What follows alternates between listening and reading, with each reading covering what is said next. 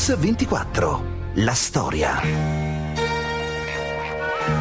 C'era una volta in Italia, più di 30 anni fa, un gioco di società che si chiamava Corteo ed era il gioco più veritiero che fosse mai stato concepito perché riproduceva uno scenario che i giocatori avevano vissuto tutti i giorni per anni sulla loro pelle. Corteo era unico nel suo genere, era un vero e proprio gioco di simulazione, un'immersione totale e un'allusione spudorata alle questioni politiche ed esistenziali che per un intero decennio, quello degli anni 70, avevano animato l'immaginario collettivo di molti giovani italiani. All'interno di un centro metropolitano non ben identificato, il giocatore Corteo andava alla conquista dei suoi obiettivi politici, mentre il suo avversario, il giocatore Potere, faceva di tutto con le sue forze dell'ordine per impedirglielo. Lo scontro era violento. Il giocatore Corteo costruiva barricate e lanciava sanpietrini e bottiglie Molotov, mentre il giocatore Potere rispondeva con l'uso dei blindati, cariche selvagge e lancio di lacrimogeni. Si giocava per ore e alla fine vinceva il corteo se riusciva a raggiungere il maggior numero di obiettivi con il minor numero di dimostranti arrestati, oppure vinceva il potere se riusciva a limitare i danni e arrestare il maggior numero possibile di manifestanti. Fra le pedine eliminate c'erano anche morti e feriti, ma di loro non c'era traccia alla fine. Erano morti per gioco, anche se a quei tempi di politica e nei cortei si moriva davvero. E di politica si moriva davvero in quegli anni. Oggi a Mix24 raccontiamo questo viaggio nell'ombra, un viaggio doloroso ma necessario per capire e condividere la strada della violenza percorsa da quei ragazzi negli anni 70. È un vicolo cieco e l'esito è devastante per tutti, qualunque siano state le ragioni di partenza. Il nostro è un viaggio per ricordare quei ragazzi morti troppo giovani dall'una e dall'altra parte, per ricordare le vittime di un'epoca impazzita che ha trasformato in tragedia le speranze e in morte i sogni di un'intera generazione. 69 morti e più di mille feriti. 7.866 attentati e 4.290 episodi di violenza. Sembra un bollettino di guerra e invece è il bilancio di una delle stagioni politiche più drammatiche della Prima Repubblica, quella che negli anni 70 ha visto contrapposti estrema destra ed estrema sinistra, il rosso e il nero. Mai, come in quegli anni, questi due colori hanno finito per dividere ed accecare centinaia e migliaia di giovani di più generazioni che si sono odiati e si sono combattuti senza esclusione di colpi, trascinando il nostro paese fino alle soglie di una guerra civile. Guido Salvini. In quell'epoca in cui vi erano forti contrapposizioni, era l'epoca della guerra fredda, dello scontro tra i blocchi, la persona che aveva diverse idee dalle tue non era semplicemente l'avversario politico, ma era il nemico politico che andava colpito. Questo ha reso possibile il fenomeno della violenza politica a destra e a sinistra, diverse tra di loro, ma unite da questa mancanza di rispetto dell'idea di persona nell'avversario politico. La memoria 69 vite spezzate, 69 vittime, di cui resta traccia in qualche lapide e soprattutto nel ricordo dei familiari e degli amici. Sopravvive così la memoria del sangue versato. Ed è una memoria resa ancora più amara dal fatto che molti di quei morti non hanno mai avuto giustizia.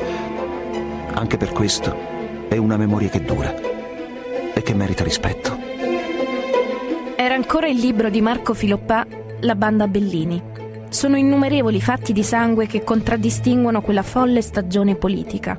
Uno su tutti esprime l'aberrazione cui si può arrivare in nome dell'odio. Il rogo di Primavalle a Roma. È il 16 aprile 1973. A morire sono i fratelli Stefano e Virgilio Mattei. Ce ne parla la madre, Anna Mattei. Come si fa a dimenticare due figli? Uno di 10 anni, uno di 22. Dolce da quella notte per me non c'è più nessuno. Io non devo perdonare nessuno. Perché devo perdonare? Che li devo pure ringraziare per caso, no? Roma, quartiere Primavalle, 16 aprile 1976, ore 3. Un comando di potere operaio si dirige verso via Bibbiena 6, dove abita la famiglia di Mario Mattei, segretario della sezione del Movimento Sociale. Al terzo piano, sotto la porta dell'appartamento, vengono versati diversi litri di benzina. Ore 3.10. Il comando dà fuoco alla benzina. A raccontarlo ancora la mamma, Anna Mattei. Non gli racconto perché non lo so. So solo che sono scesa, ho salvato prima la femmina,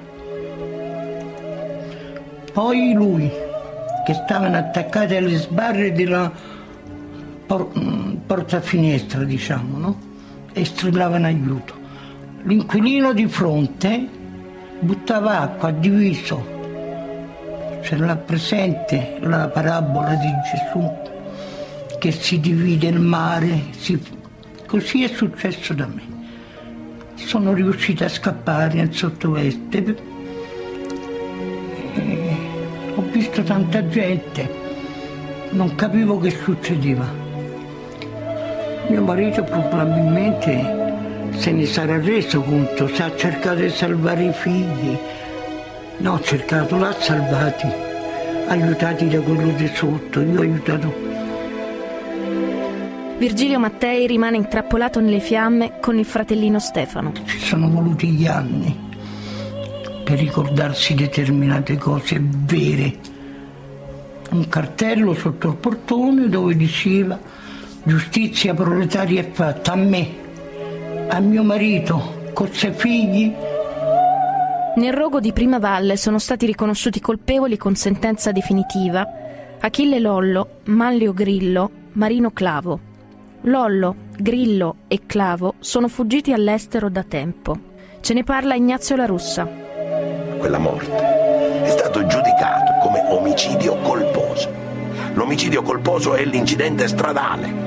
Ecco, aver ucciso due ragazzi che dormivano a casa loro, andando dietro la porta, bruciando l'abitazione, i giudici lo considerarono omicidio colposo. Ed ecco perché la pena inflitta ha consentito ora che ci fosse la prescrizione. La condanna per Lollo, Grillo e Clavo è caduta in prescrizione con sentenza del 28 gennaio del 2005. Nel febbraio 2005 la Procura di Roma ha deciso di riaprire il caso. Oggi a Mix24 ricordiamo le vittime di un odio politico che ha segnato in maniera drammatica il nostro paese.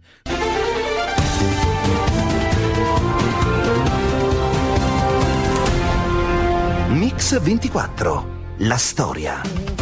Rieccoci a Mix 24, quella che stiamo raccontando oggi è la storia degli anni di piombo e delle violenze che si sono abbattute in nome di una forte ideologia in tutto il nostro paese. È nel rogo di Primavalle, il 16 aprile del 76, che muore ogni speranza di liberare lo scontro tra gli opposti estremismi dalla spirale dell'odio. Quelle fiamme dimostrano infatti che si è innescata una degenerazione senza più limiti né tabù. Ce ne parlano il giornalista Adriano Sofri e il fondatore dell'MSI Pino Rauti.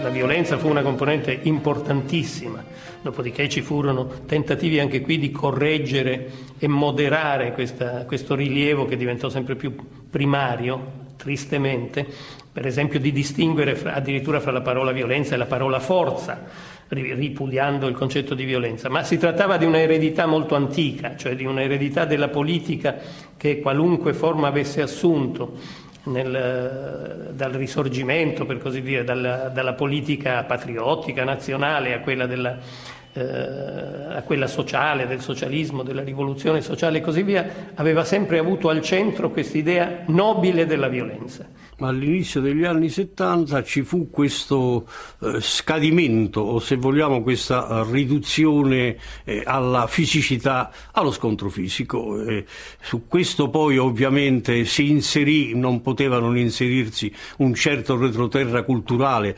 appunto in termini di, di bella morte, ma mh, mm, ci fu anche nel nostro ambiente e devo dire che a sinistra questo è stato poi eh, riconosciuto lealmente, ci fu anche lo sforzo di di evitare che, che, ci avvitassimo tutti in questa, in questa situazione, che scivolassimo tutti nello stesso baratro, perché baratro poi divenne. Destra e sinistra si fronteggiavano da sempre nell'arena politica nazionale, ma mai, come negli anni 70, questi due colori sembrano rappresentare due visioni opposte della vita e del mondo, modi diversi di pensare, di concepire l'amore, il sesso, l'amicizia. È diverso il modo di rapportarsi alla violenza, che però accomuna entrambi gli schieramenti. Ce ne parlano Franco Russo di Rifondazione Comunista e Marcello De Angelis del Movimento Sociale. Diciamo noi il discorso de- della violenza l'abbiamo visto sempre come un discorso di massa, cioè durante le manifestazioni, di difesa, di, di, di, sanzione, come dire, di un potere simbolico che tu non mi far passare di qua e allora ti lancio 10 bottiglie Molotov e ti dimostro che non accetto supinamente la tua violenza. Però diciamo non, non, c'era nessuna spinta o ricerca dello scontro fisico, questo proprio è fuori invece dal DNA dei movimenti di, diciamo, di cambiamento e di sinistra. A destra si partiva con una mentalità perdente, cioè il paradosso è che l'utilizzo della forza Mentre l'utilizzo della forza a sinistra era propedeutico a una strategia rivoluzionaria, di conseguenza ottimistica, volta verso il successo, e eh, verso il futuro e che tra l'altro era anche bene o male orchestrata, cioè nel senso non si faceva nei limiti del possibile non si faceva l'atto di violenza fine a se stesso, bensì era inserito in una strategia. A destra eh, strategie non ce n'erano, vere e proprie. E, e, bensì c'era, c'era, un gruppo di persone, un numero più o meno ampio di persone che eh, individualmente o comunque in gruppi ristretti, ma poi era tutto riconducibile alla persona, eh, si mettevano in gioco con una prospettiva che era una prospettiva pessimistica, cioè nel senso eh, il, la mia aspettativa è la morte onorevole. I fascisti, i fascisti, tutti sono fascisti per voi. E distruggiamo di qua, incendiamo di là, impicchiamo, appendiamo. E questa sarebbe la società giusta che vorreste costruire voi con la vostra rivoluzione? Per voi o si è compagni o si è topi di fogna e avete la faccia tosta di parlare di libertà. Ma qual è la vostra libertà se qui nessuno può dire una parola che lo intimorite? Anzi, che dico? Gli va bene se non lo riempite di botte. Così le parole di Alessandro Preiser nel libro Avene Selvatiche. A lanciare per primo l'allarme su una degenerazione del clima politico è il prefetto di Milano Libero Mazza. Nel 1971 denuncia entrambi gli estremismi di destra e di sinistra, uniti nell'attacco al cuore dello Stato. Ma quasi nessuno gli dà retta, nemmeno nei palazzi del potere. Ce ne parlano Mario Cervi e Giampaolo Panza. Quello che diceva il rapporto Mazza era molto inquietante. Diceva che a Milano esistevano circa 20.000 estremisti, i quali suscitavano disordini, i quali erano muniti di armi improprie, i quali procedevano a violenze e procedevano impuniti a queste violenze perché sapevano di poter contare anche sulla benevolenza sul, del, del, della popolazione e anche eh, in qualche modo delle autorità. Ogni giorno accadevano fatti di violenza in Italia, in tutte le città italiane, non credo sia possibile censirli, conosciamo i picchi di questa violenza, gli episodi più drammatici, quelli che sono avvenuti soprattutto nelle grandi città. Roma e Milano, tanto per cominciare, ma anche Torino, anche Venezia, anche Napoli. Ma quello che accadeva per esempio nelle città di provincia nessuno l'ha mai raccontato dopo. Ed è stata un'Italia oggi impensabile che farebbe una paura pazzesca, come se una specie di Bin Laden sotterraneo vivesse dentro l'animo di centinaia di migliaia di giovani assolutamente normali e li spingesse a fare del male agli altri ma anche a se stessi. All'inizio ai funerali c'erano solo lacrime e silenzio, che rinsaldavano le rispettive comunità e davano forza ai pugni chiusi e alle mani tese. Con il passare degli anni sono arrivati gli applausi, gli slogan urlati a squarciagola, segno che la rabbia e l'odio avevano contaminato anche il dolore. Roma, 1 marzo 1968. Alle 10 del mattino parecchie migliaia di dimostranti si radunano in Piazza di Spagna per protestare contro l'intervento delle forze dell'ordine che sono entrate nell'università occupata. Il corteo si dirige verso Valle Giulia, dove poliziotti armati di manganello hanno circondato la facoltà di architettura. Le due parti si squadrano per pochi minuti. Subito dopo iniziano gli scontri. La battaglia dura diverse ore e il bilancio ufficiale degli scontri, ai quali prendono parte 3.000 dimostranti e 2.000 poliziotti, è di 228 fermi e 211 feriti, di cui 158 tra le forze dell'ordine. Bene, c'era una presenza militante e militare fascista dentro le università e, e, dunque quando comincia il 68 la, è inevitabile che per poter respirare, resistere, potersi radicare, eh, lo scontro con i fascisti è stato immediato, insomma. E culmina con una cacciata dei fascisti, lenta ma progressiva, insomma, cioè, prima gli asserragliati eravamo noi, insomma.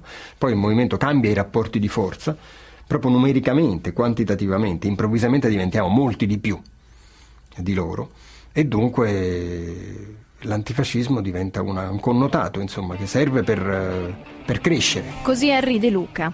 Non c'è più tempo per le parole e non a caso, con gli steccati ideologici che si fanno sempre più alti, scocca l'ora delle mazze e dei bastoni. Lo si capisce il 16 marzo 1968 all'Università di Roma, quando il movimento sociale richiama all'ordine i militanti più confusi.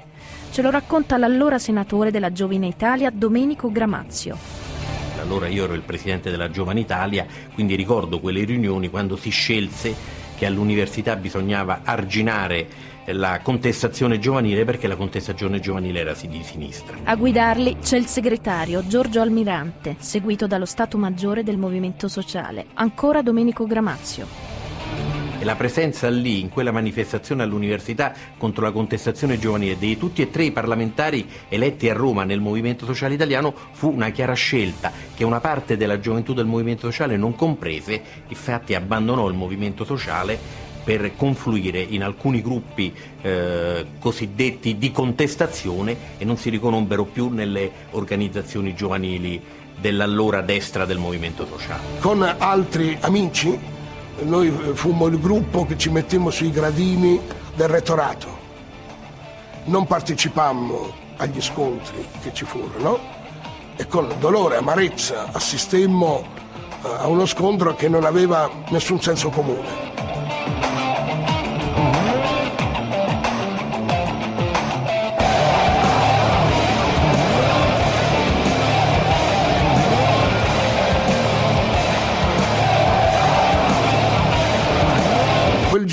Da una parte e dall'altra c'erano persone venute all'università solo per lo scontro fisico. Così Teodoro Buontempo. I fascisti asserragliati nella facoltà di legge gettano banchi e sedie dalla finestra. Ce lo racconta il docente della Sapienza Angelo Bolaffi. Noi andammo sotto giurisprudenza e loro buttarono dalla finestra eh, anche i banchi interi e lì scalzone fu, si ruppe la spina dorsale.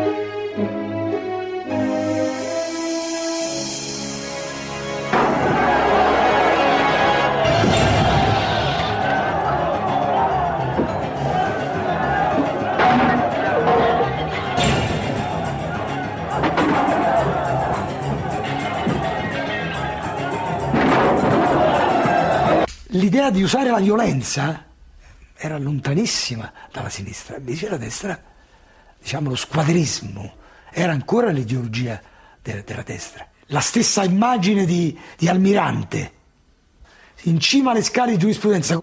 Ma quando mai Berlinguer o Togliatti sarebbe andato davanti? La piazza. Non c'è solo morte e violenza nelle piazze italiane c'è anche gioia e voglia di vivere, di una generazione appassionata che è convinta di poter cambiare il mondo, ma il fuoco che la anima sfugge ben presto ad ogni controllo. C'è chi ci soffia sopra, infatti, e le scintille, si sa, vanno in tutte le direzioni. È in ogni caso la violenza a spazzar via di colpo i sentimenti migliori di quella generazione. La violenza cieca di un'esplosione assordante. Sono le 16.27 del 12 dicembre 1969. Sentiamo Marco Boato. Prima e dopo il 12 dicembre lo scenario cambia completamente. È come se dei movimenti che eh, si erano cimentati con il cambiamento, con la trasformazione, con la contestazione, anche con la rivoluzione, ma una rivoluzione più di tipo culturale che di tipo politico, si siano poi dovuti misurare in modo traumatico con la realtà delle stragi, con la realtà della morte, con la realtà della violenza e di una violenza innominata, anonima, non rivendicata. Inizia qui, in questi locali devastati e sporchi di fumo, la storia politica degli anni 70, con l'escalation di sangue che l'ha contrassegnata. A Piazza Fontana muore infatti un'Italia spensierata e ne nasce un'altra decisamente più cupa, un'Italia di lutti e misteri, in cui la violenza diventa il pane quotidiano di migliaia di studenti. Si comincia in quegli anni a morire di politica. 132 morti di cui nessuno oramai ricorda più i nomi sono le vittime delle sei stragi che hanno insanguinato l'Italia negli anni 70. Piazza Fontana, Gioia Tauro, Questura di Milano, Piazzale della Loggia, Italicus, Stazione di Bologna.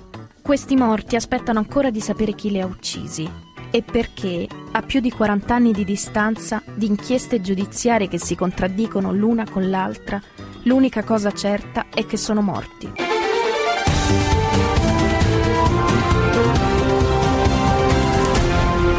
Mix 24, la storia. Rieccoci su Mix 24, quella che stiamo raccontando oggi è la storia delle stragi che hanno colpito l'Italia negli anni 70.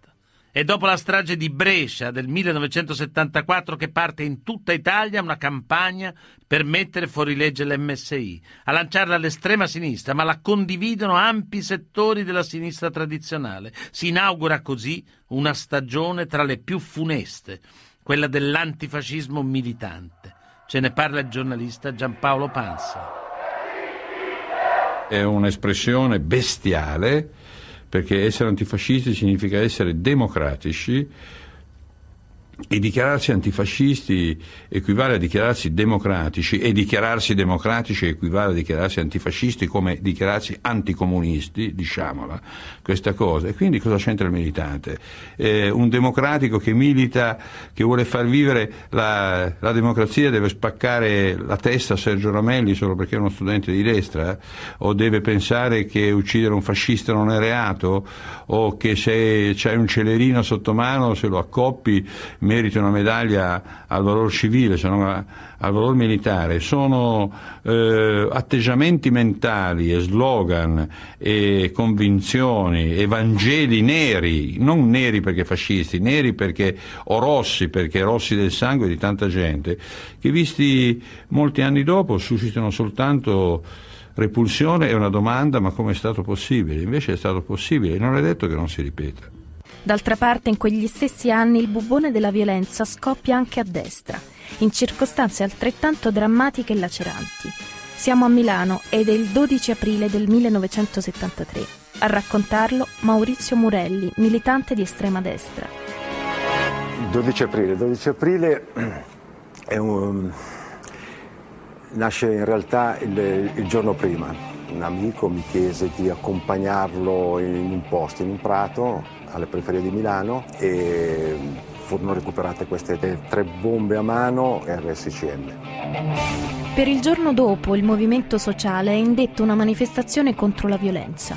Fra gli oratori previsti spicca il nome di Ciccio Franco, leader dei Boia Chimolla. Ancora Maurizio Murelli. Il movimento sociale italiano di allora stava perdendo la, l'appoggio della militanza cioè la, eh, non riusciva più a tenere comizi, ormai da più di un anno e mezzo a Milano non riusciva a tenere comizi. Quindi i ragazzi si allontanavano, andavano su posizioni sempre più radicali e quindi c'era bisogno una, eh, di, della prova, della, e questa era la funzione di quel 12 aprile, questo era il motivo per cui arrivò Ciccio Franco il comizio si sarebbe fatto a qualsiasi costo, lo volessero o no il prefetto e quant'altri. Questa era la parola d'ordine per quanto riguardava il Movimento Sociale Italiano.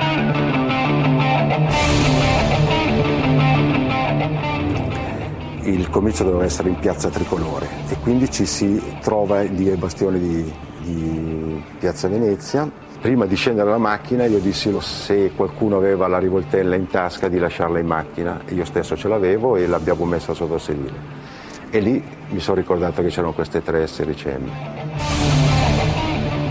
E in quel momento si è avvicinato Loi che ne ha chiesta una. In tarda mattinata il questore revoca l'autorizzazione alla manifestazione. Le forze dell'ordine intervengono per disperdere i manifestanti sento le, l'esplosione, io intuisco che è stata la bomba a mano lanciata da Loi. Gli volavano pietre, bottiglie, sassi, spranghe, pezzi di legno, volava di tutto.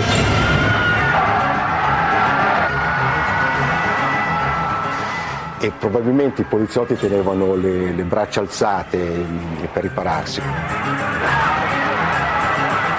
Questa bomba fu una traiettoria a parabola, è, entrata, è andata sul petto del, della gente che l'ha pressata contro il petto e praticamente lo ha, lo ha ammazzato.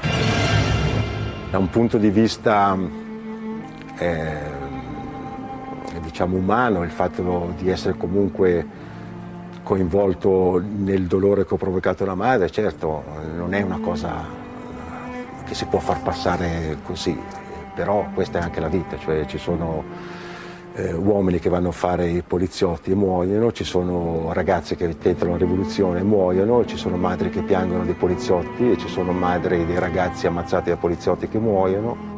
Il giovedì nero di Milano sembra la conferma definitiva della teoria degli opposti estremismi di cui aveva parlato il prefetto Mazza e che ora vengono denunciati a gran voce dai banchi del governo. Ma c'è anche chi contesta la validità di quella teoria e lo dichiara, come Pino Rauti certo eh, facilitò il potere democristiano, perché mostrare un'Italia che, eh, la cui scelta eh, si poneva in termini di ultrasinistra o in termini neanche di destra ma di ultradestra autorizzava la permanenza del governo democristiano. Seguì a questa utilizzazione politica, eh, seguirono degli atti operativi, eh, eh, delle iniziative organizzative in termini di servizi segreti, di infiltrazione, di provocazione. Qualche cosa indubbiamente c'è stato, ma um, non è emerso nella, nella, nella, successive vicende giudiziarie. Tutto questo ha avuto, ha avuto, scarsi riscontri. Resta, almeno da parte mia e non solo da parte mia, questa eh, impressione solida eh, che quella teoria fosse una prassi e che quella prassi serviva al mantenimento eh, ulteriore del regime democristiano. Noi vivevamo e abbiamo sempre avuto nella convinzione di un grande rigore nei confronti, chiamiamolo del centrismo, cioè di non scivolare né eh, in una direzione né in un'altra direzione, perché eh, ora che certamente fossero estremismi era vero, che fossero opposti era vero e non è che ce le fossimo inventate. Avete sentito Giulio Andreotti. La morte dell'agente Marino sembra inoltre mettere in discussione per la prima volta la convinzione diffusa a sinistra che ci sia una connivenza oggettiva e soggettiva tra estremisti di destra e le forze dell'ordine. Ce ne parla il magistrato Guido Salvini. Quel giorno si ruppe eh, quella sorta di accettazione o di disponibilità dell'estrema destra a essere come un supporto delle forze dell'ordine nella lotta contro il disordine, la sovversione e il pericolo comunista. Per la prima volta la destra attaccò la polizia, ma nello stesso tempo questo fu una manifestazione di debolezza che la ghettizzò e la portò a una situazione in cui non era più in grado di porsi come alleata di certe forze dello Stato nella lotta contro la sovversione comunista. Le date. C'è un calendario parallelo che sembra scandire gli anni 70.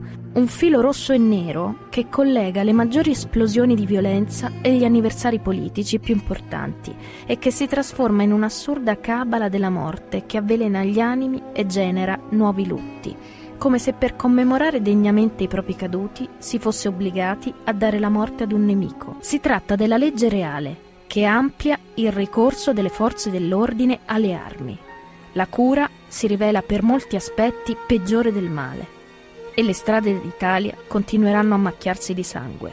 Giulio Andreotti. La polemica maggiore si è fatta sulla questione del famoso fermo di polizia, cioè la possibilità di tenere 48 ore fermo eh, prima della convalida da parte dell'autorità giudiziaria. Dinanzi ad una eh, contestazione che andava in radice si creò eh, quello che era fronte della resistenza, fu chiamato poi della fermezza, ma eh, non c'era un'altra strada. L'altra strada significava veramente abdicare.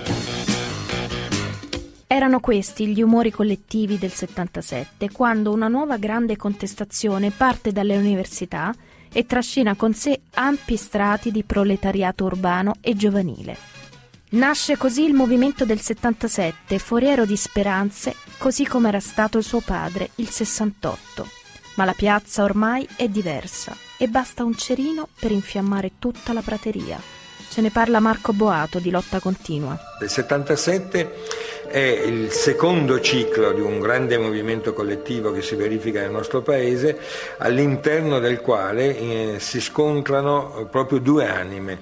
C'è un'anima che potremmo definire creativa del 77, quasi di rinnovamento di costumi, di, di valori, di, di, espressione, anche un'anima eh, fortemente innovativa eh, e c'è un'anima invece violenta e, e alla fine è prevalso questa seconda.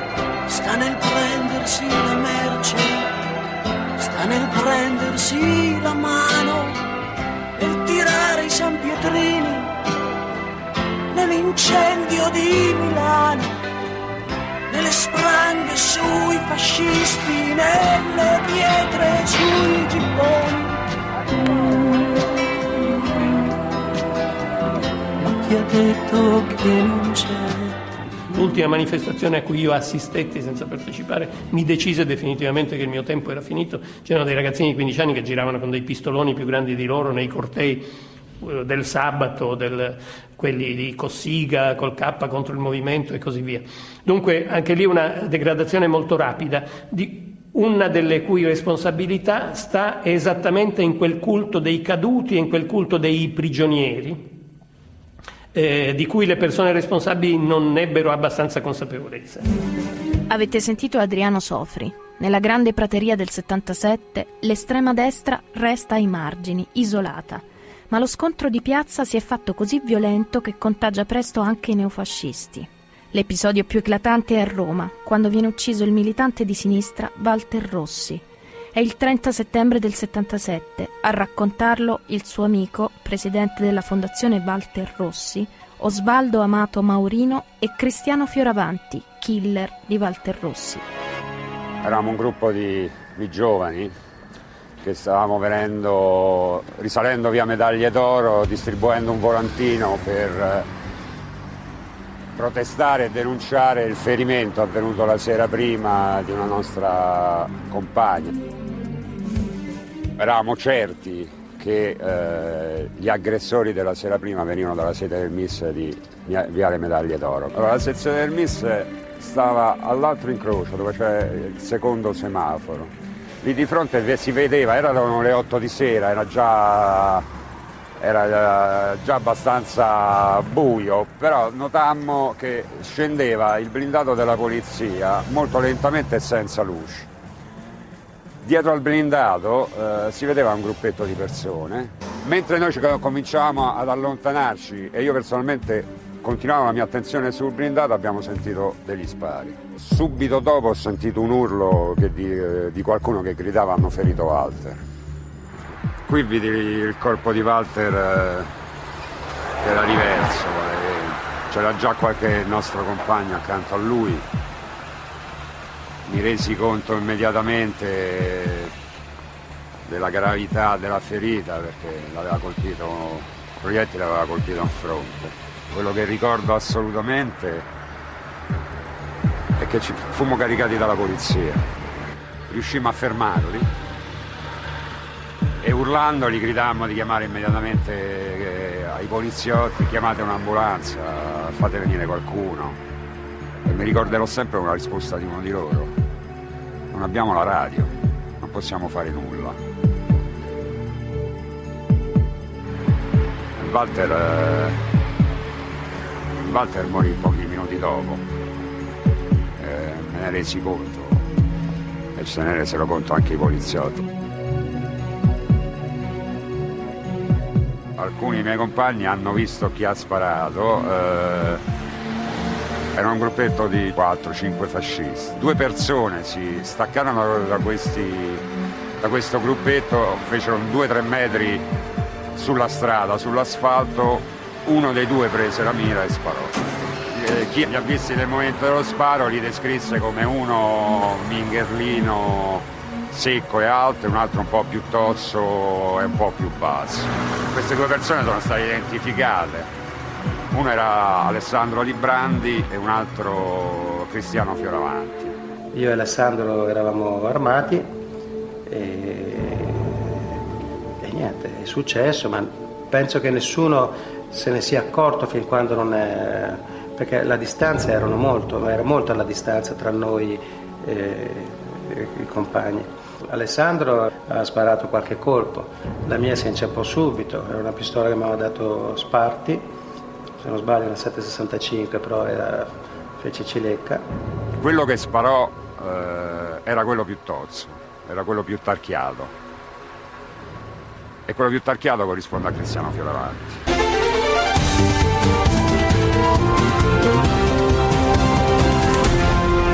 Mix 24, la storia. L'abbiamo accettato come un incidente di percorso, neanche un incidente che probabilmente è stato anche voluto, probabilmente non, non, è, non è, stato voluto il, il, morto, però è stato cercato, quindi probabilmente l'abbiamo accettato, ci siamo passati sopra e, e siamo andati avanti. Bentornati su Mix 24, avete sentito Cristiano Fioravanti, assassino di Walter Rossi.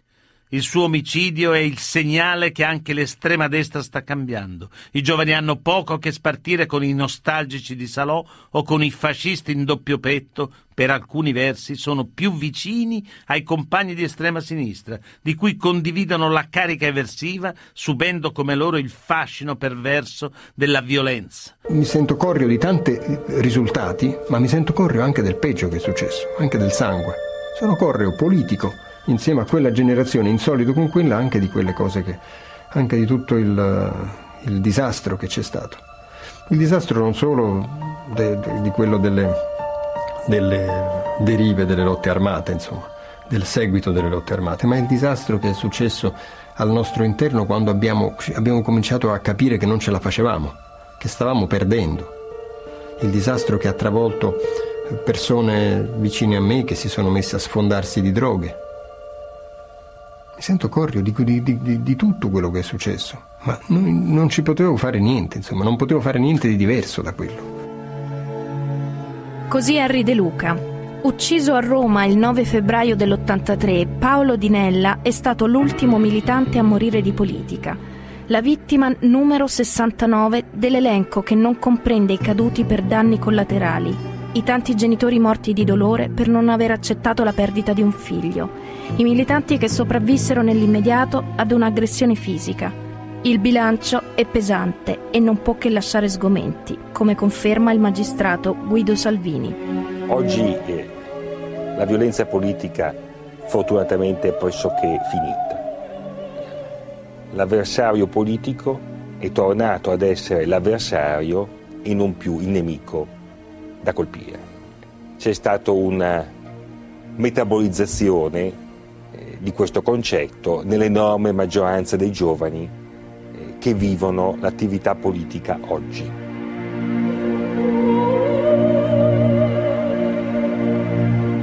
Certo è difficile sulla violenza politica degli anni 70 avere una memoria condivisa delle due parti che l'hanno vissuta e che ne sono state vittime.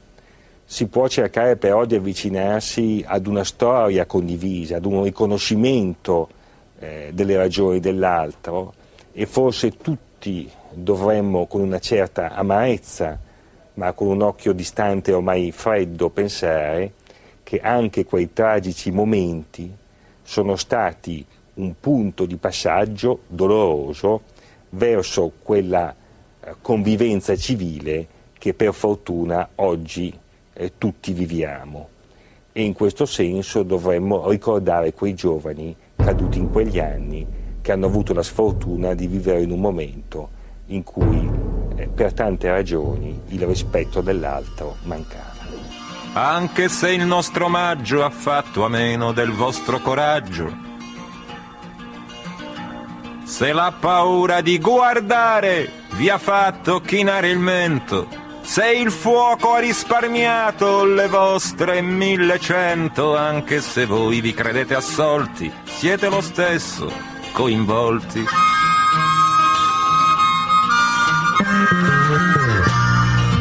E se vi siete detti non sta succedendo niente.